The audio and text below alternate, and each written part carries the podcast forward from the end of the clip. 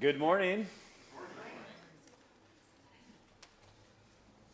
If you're visiting today, our current series is in Genesis titled Creation, Culture, and Christ.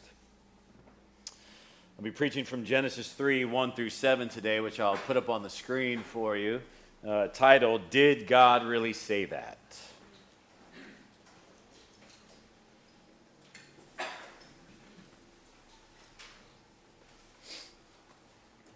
Genesis 3. Now the serpent was more crafty than any of the wild animals the Lord God had made. He said to the woman, Did God really say, You must not eat from any tree in the garden? The woman said to the serpent, We may eat fruit from the trees in the garden, but God did say, You must not eat fruit from the tree that is in the middle of the garden, and you must not touch it, or you will die. You surely will not die, the serpent said to the woman.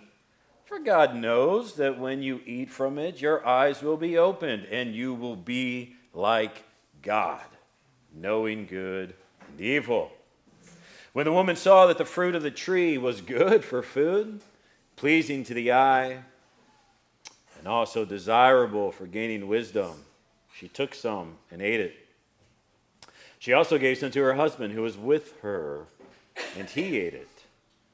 Then the eyes of both of them were open, and they realized they were naked, so they sewed fig leaves together and made coverings for themselves.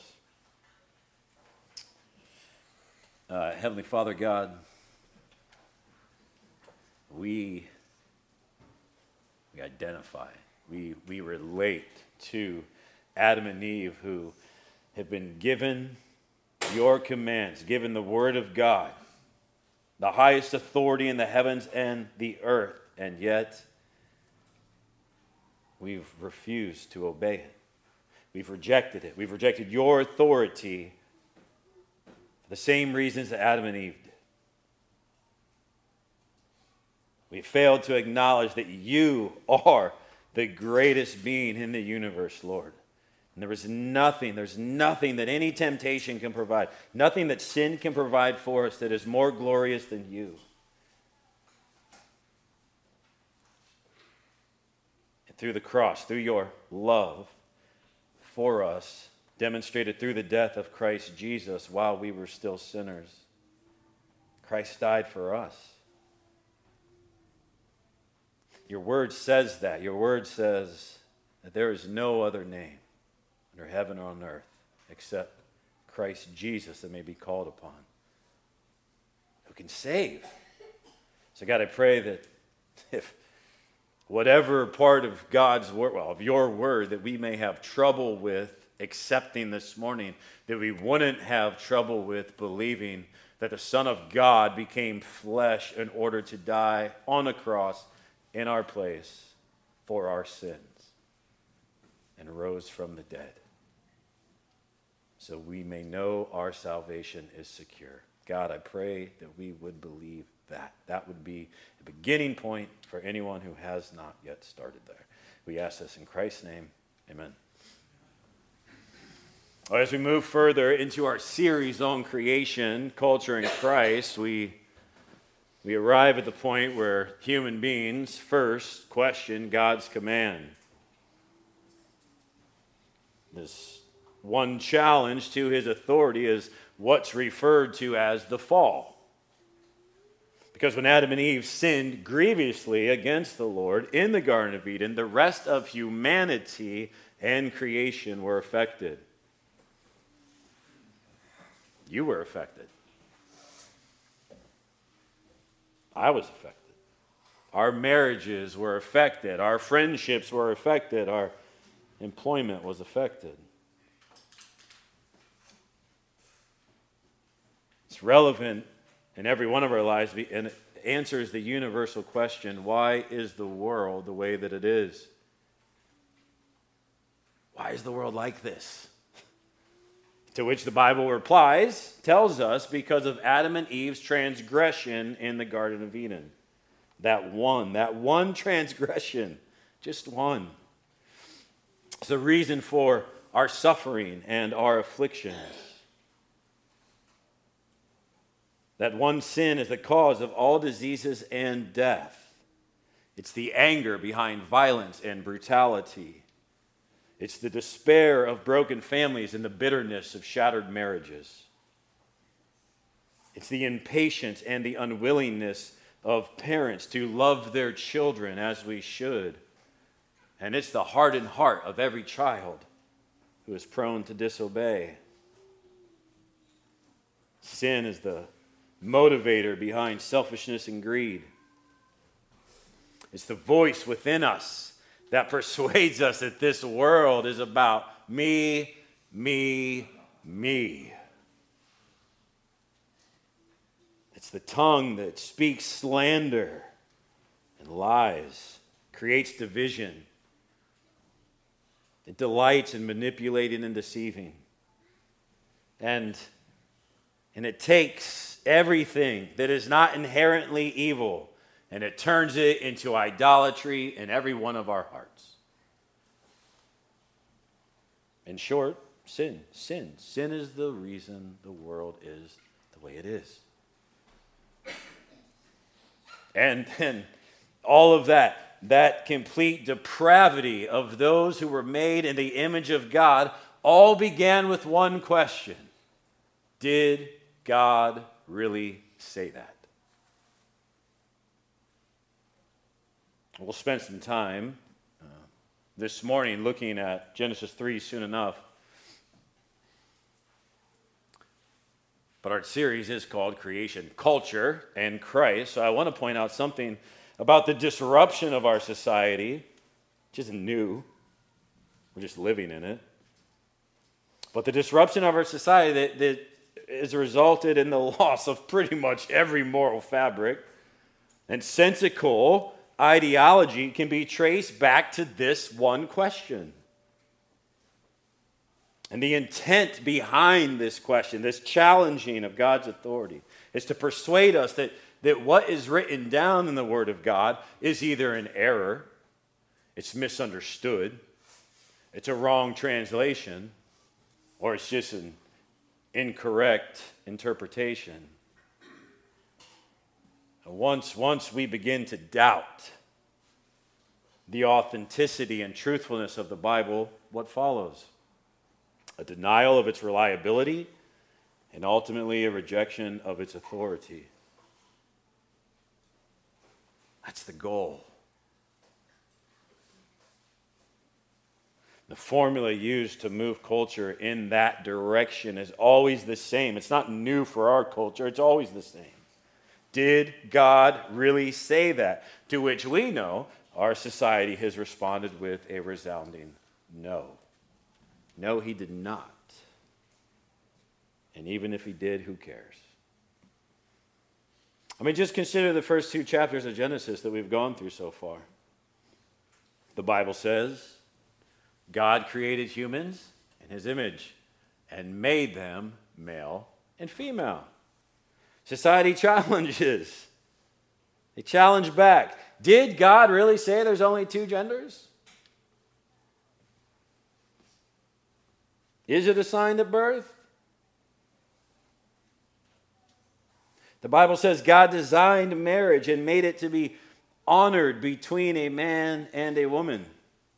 Society challenges back. Did God really say that marriage is only to be between a man and a woman? The Bible says God blessed his creation and gave us the ability to multiply, to reproduce, have babies. Society challenges back. Did God really say life is a blessing if at some point I consider it to be an inconvenience?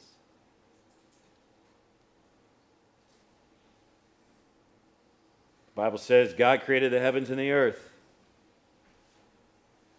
Society challenges back and says, There is no God. Loved ones, challenging the rightful place of God's word is the primary contributor as to why humanity at large unashamedly rejects the creative order of God. They will continue to live in an increasing state of darkness until they are confronted by the Lord Jesus Christ. He is the Word of God in flesh, incarnate. And only, only He is able to shine truth and light into the darkest heart and convince them that, yes, God did say that.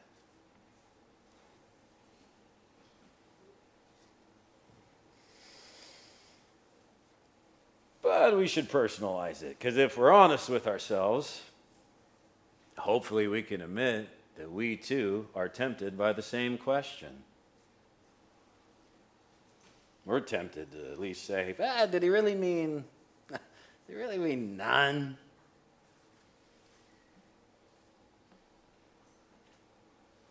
Therefore, we should ask the Lord this morning to address our own hearts so that we would acknowledge the Word of God as the highest authority. The church, the church of Jesus Christ, the Christian, the individual believer, every single one of us. Here's some quick application. We should acknowledge the Word of God as the highest authority in our life. That trumps everything. So, point number one saturate yourself with the Bible. When I think about the interaction between Eve and the serpent, I'm reminded of Paul's words to his pupil Timothy. In 2 Timothy 2:15, Paul says, he tells Timothy, "Do your best. Do your best, my son, to present yourself to God as one approved, a worker who does not need to be ashamed and correctly handles the word of truth." What a great word that would have been to Eve here in Genesis 3. Because when the serpent comes to tempt her, he does what he does best. He, he takes God's word and he twists the command that God gave her in order to deceive her. That's where he begins. The goal is to get her to reject it, but he doesn't begin there. And he doesn't just dismiss what God has said, right? As if God's command not to eat from the tree doesn't even exist. I mean, think Satan is not an atheist. No, he, he acknowledges God's command. He just twists it. I mean, look at verse 1. The serpent says, Did God really say you must not eat from any tree in the garden? No. No, he didn't say that right? He just said you, you can eat from it, just except one.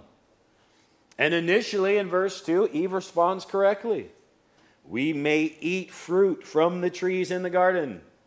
But God did say, You must not eat fruit from the tree that is in the middle of the garden. Right? Good job, Eve. So far, so good. but then she says, But God also said, Don't touch it. You must not touch it or you will die.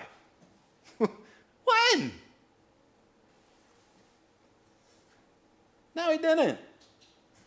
He never said they would die if they touched it, only if they ate from it.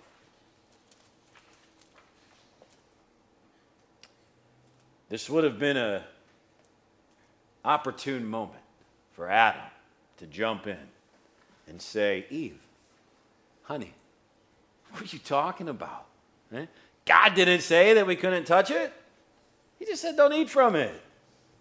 There's Adam's, it even says in the text, not here, uh, Adam was with her.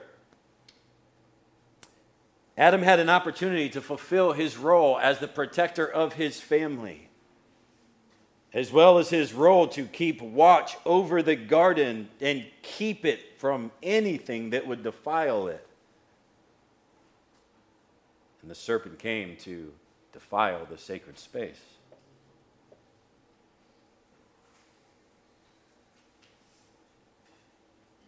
In Alabama, we bop snakes on the head. That's what we do. That's what the girls said. They said, Pop, just found another copperhead. We bopped them on the head. It's good. Nope. One time, April's mother, since she's not here, I can probably say this, it didn't like kill it.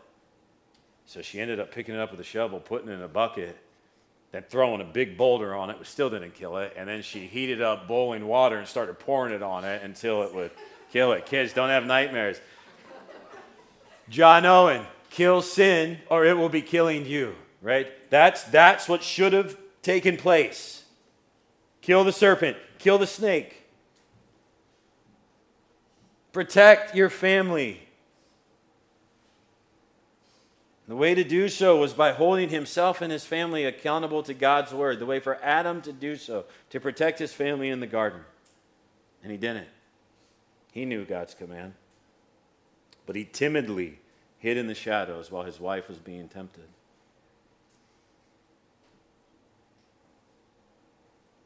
It's funny because Eve's the one who's deceived. And it's husbands that I'm singling out here in some application.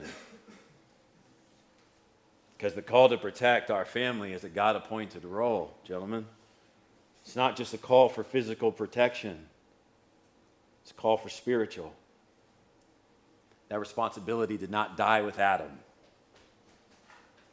And look, let's look, look at Ephesians 5.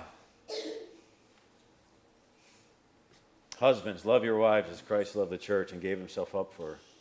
That, that's the verse we typically quote, right? To our men, to our husbands. It's a good one. Lay down your life for your wives as Christ did for the church. There's more to the passage. Also says Christ sanctified his bride by cleansing her with the word. So should we. We're to present our families blameless, and we do that by submitting our families under the lordship of Jesus Christ. Which means, as for me and my house, as for you and your house, we will obey the Bible. We will follow Christ as Lord.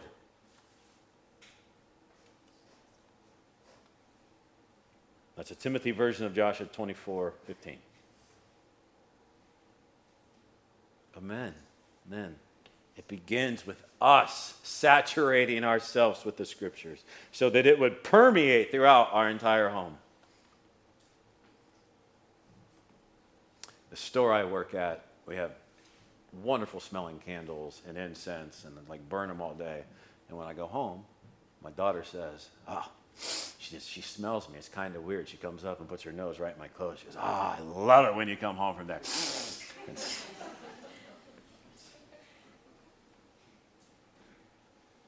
a good smell. What if the word of God permeated from me as that incense did? The fragrance of Christ, gentlemen.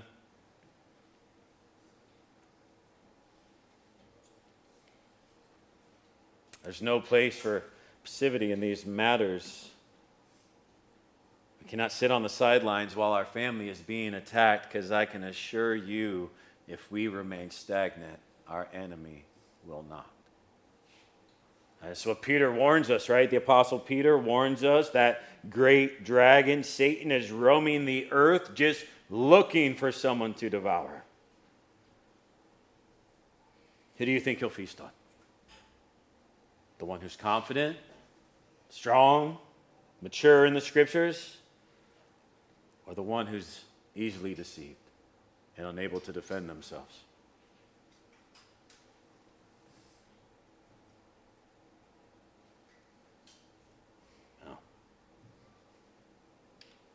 Here, here, right here is when we when we look at the Gospels compared to or contrasted to Genesis 3, we, that we see where Christ was victorious for us, where Adam and Eve were not.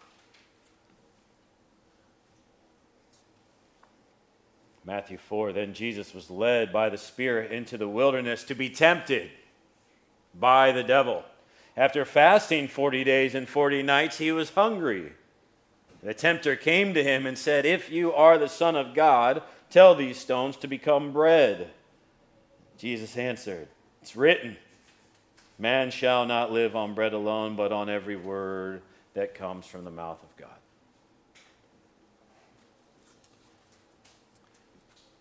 Satan says to Jesus, You've been fasting 40 days. You must be hungry. Turn the stone into bread, Jesus. Take a bite. Jesus responds, I don't live on bread alone. Food may nourish the body, but the Word of God nourishes the soul. I think we all need this reminder.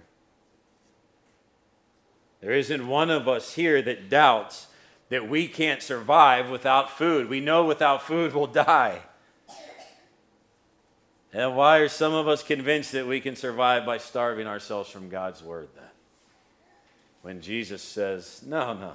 In order to live, we must feed our spiritual hunger by reading the word of God. We must feast on God's word.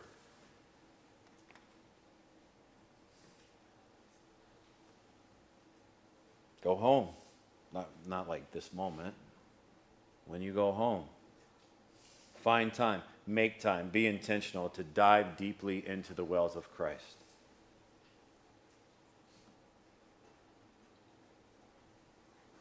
As I thought about this first point of application, I said, this is going to sound super profound. The preacher's telling us to read our Bibles. Oh, are you? Are you reading your Bible? Are you being fed by the Word of God? Are you being comforted and encouraged in the Scriptures? Is it helping you grow as a Christian? Is the Spirit using it to transform you to look more like Christ Jesus? Is it convicting you of sin, calling you to repent? Is, is God speaking to you through His Word? And I mean, are you being reminded of God's immeasurable love for you? Reminded that He is for you and not against you.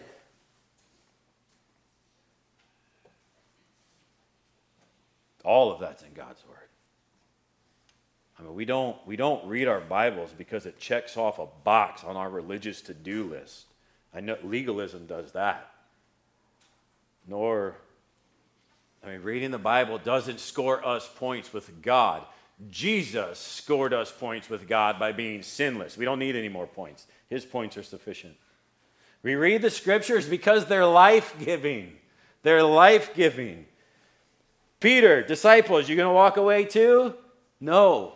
Why not? Because you have the words of eternal life. The scriptures are life giving and they are vital to our relationship with the Lord.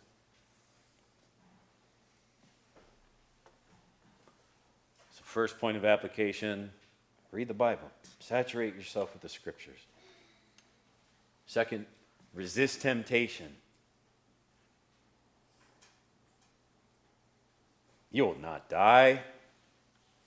The serpent said to the woman, God knows when you eat from it, your eyes will be open and you'll be like God, Eve, knowing good and evil. If we turn back to Matthew 4, we see that, that Christ wasn't just victorious about resisting the temptation to turn the bread into the stone, but he was tempted two more times, and yet he still resisted.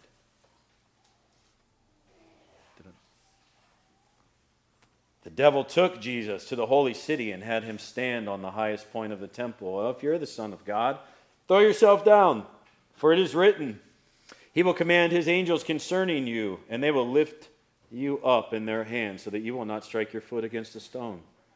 And Jesus responded, It's also written, Do not put the Lord your God to the test. Again, the devil took him to a very high mountain, showed him all the kingdoms of the world and their splendor. All this, Jesus, all of this I will give you if you will just bow down and worship me. And Jesus said to him, Away from me, Satan, for it is written, Worship the Lord your God and serve him only. And then verse 11. And then the devil left him. James 4 7. Submit yourself to God. Resist the devil, and he will flee. Eve. There's your application. Resist the serpent, submit to God.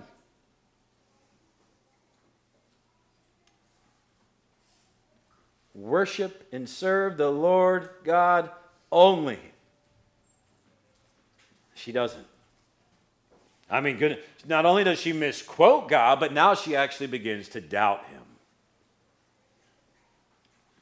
And tragically, her margin for error was no match for the serpent's cleverness. I should say one thing about the serpent. It says the Lord God made him. He ain't equal to God. Okay? There's not one thing Satan has ever done that God has not allowed. He was created. Okay. The serpent says to the woman, You won't die. Certainly, you won't die. Ah, God knows when you eat from it, your eyes will be open. You'll be like God, knowing good and evil. Eve, God's withholding from you. He's withholding good. But you can have it. You can have it. All you have to do is just take a bite. I promise you'll be happier if you do. In that moment, sin made her a promise that it never intended to deliver. It was unable to. Unfortunately, it was too late because she had already begun to believe it. It's a quick point of application, but Eve's application is ours too. Resist the devil, resist temptation, submit to God, fight temptation. And one of the easiest ways we can fight temptation it's the same way that Jesus does it by faith. We do it by faith. Sin promises it'll be great, and we say, but the Lord says it will not. I will trust the Lord.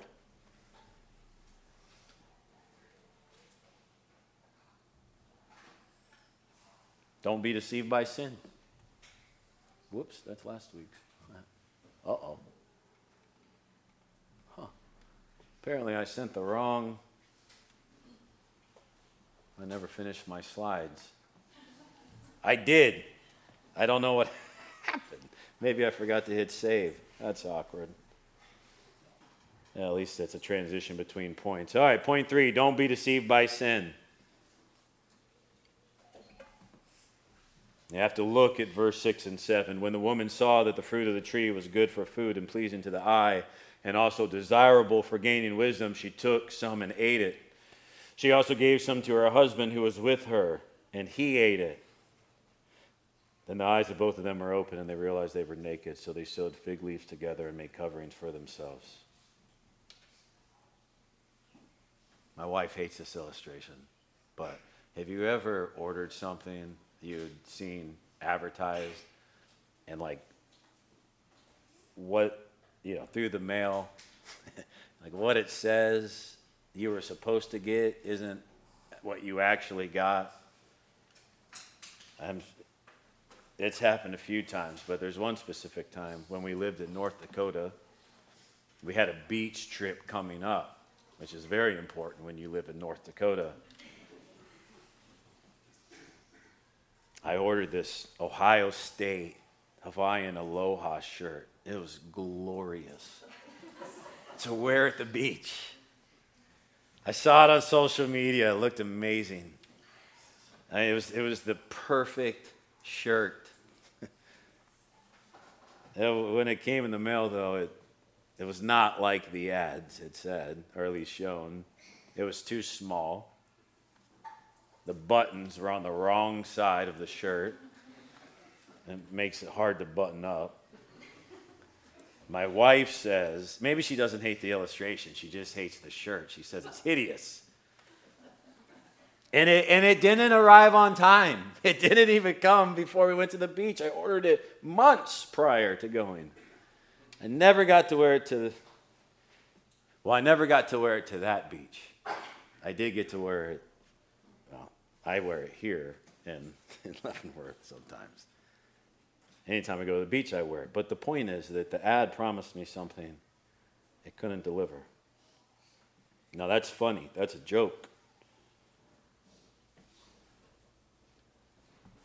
That's what sin does. Sin promises us what it can never deliver, it doesn't even intend to. It's, it's deceitful. It manipulates, it tricks, it lies, it's deceptive. Because while at the core sin is hideous on the inside, on the outside we see, well, we see in today's text in Genesis 3 that sin is disguised with an enticing appearance, that it's going to fulfill your desire.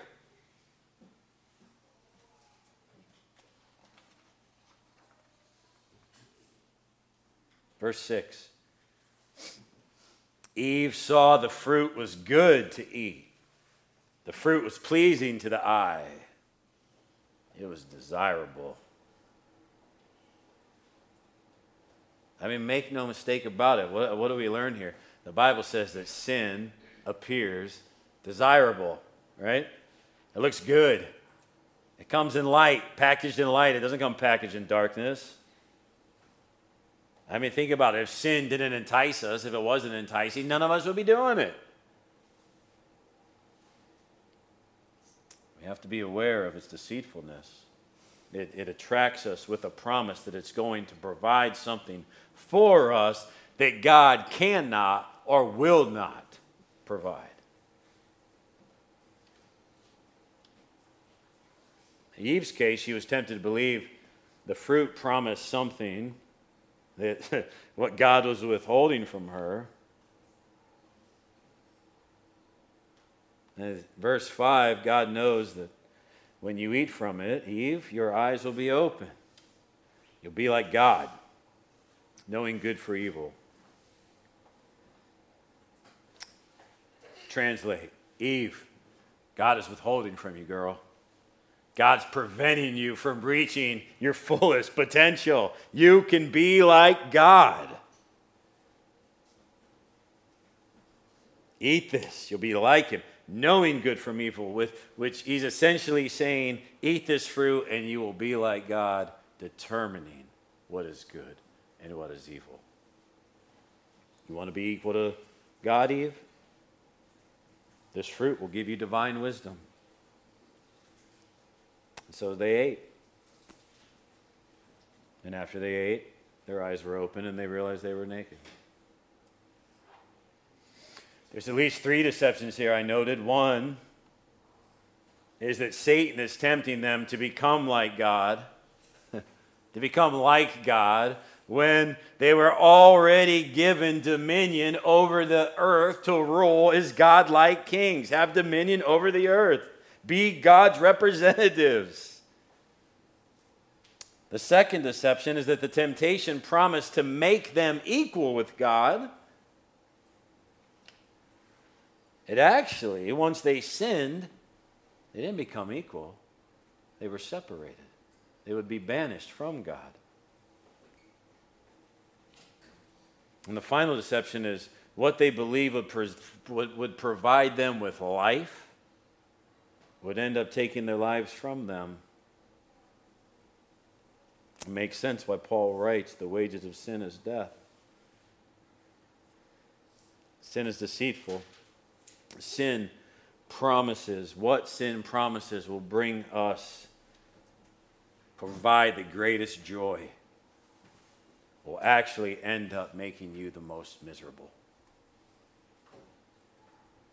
Of course, in the moment, just like Eve, whenever we're tempted to sin, we're only focused on the happiness it will bring. We rarely ever consider its consequences. Loved one, don't underestimate the consequences of sin. And don't underestimate the grievousness of what you may consider to be a tiny sin. It's hopefully you can see the weightiness of your sin when you look at the cross of Jesus Christ. It's there on the cross that the penalty of sin was executed by the wrath of God.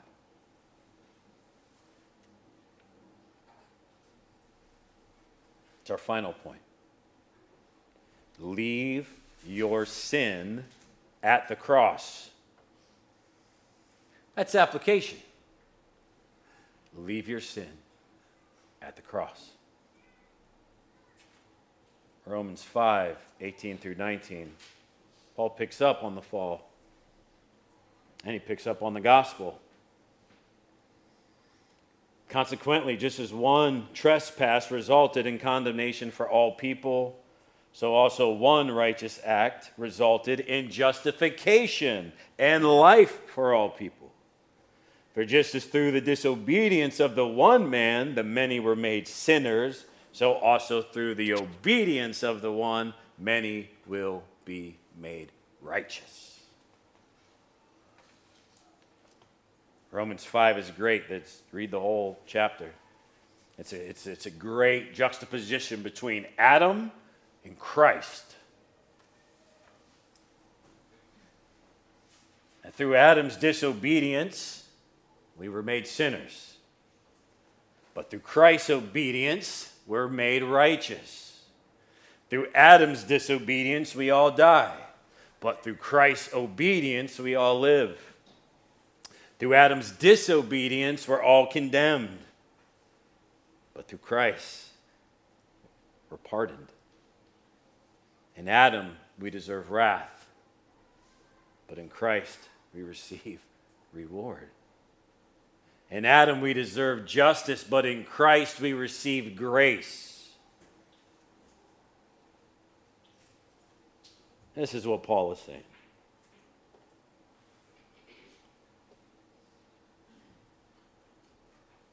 This is why we exalt Christ in the gospel, because only Christ was able to be our representative, to take our place on the cross, able to pay the debt that we owed to God for our sin.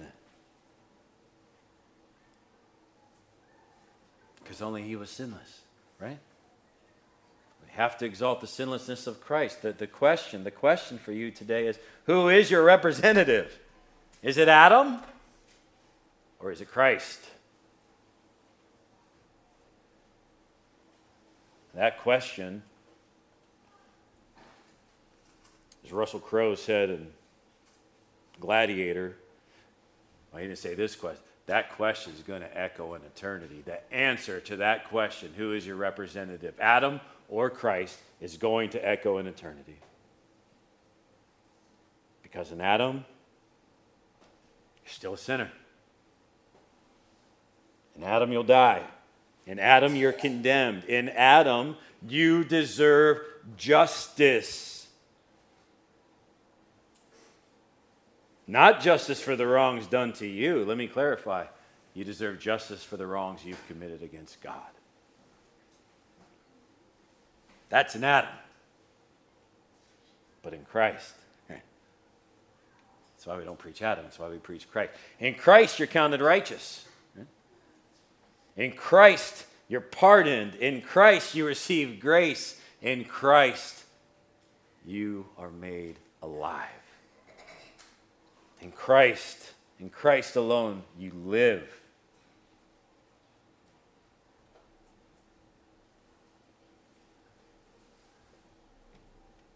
And find ourselves that all the things that God provides for us in Christ, through Christ,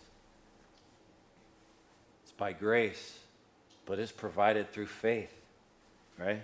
We have to believe our faith is based upon responding to what God has said. Our faith is believing and trusting God's word.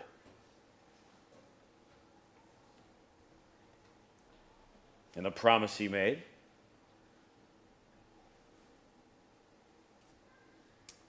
To every single one of us is that he would forgive our sins through the death and resurrection of the Son of God.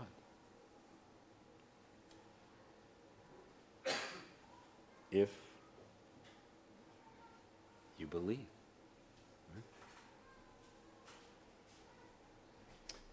The question then, every one of us must answer on this side of eternity is Did God really say that?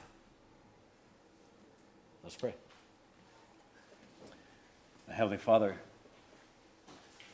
God, we have nowhere else to go. We have nowhere else to go but Christ.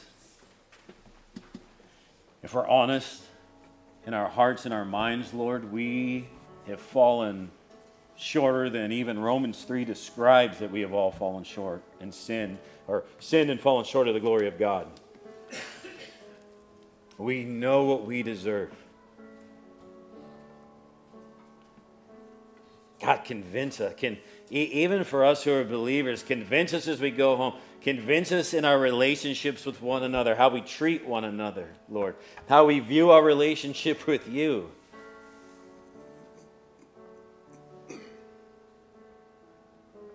That you don't count our sins against us.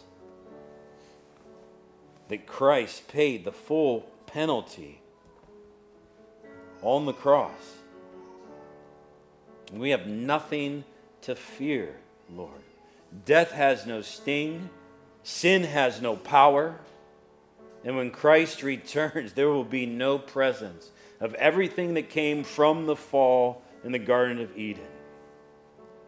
And God, let us anticipate, as, as, as they, the, the prophets long ago anticipated the first advent of Christ, Lord, that we would anticipate his coming, his return, when this earth will be made new, Lord, which is taking place through the gospel of Jesus Christ, and it's taking place through the hearts of those who believe, Lord.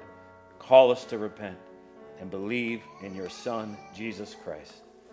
Amen.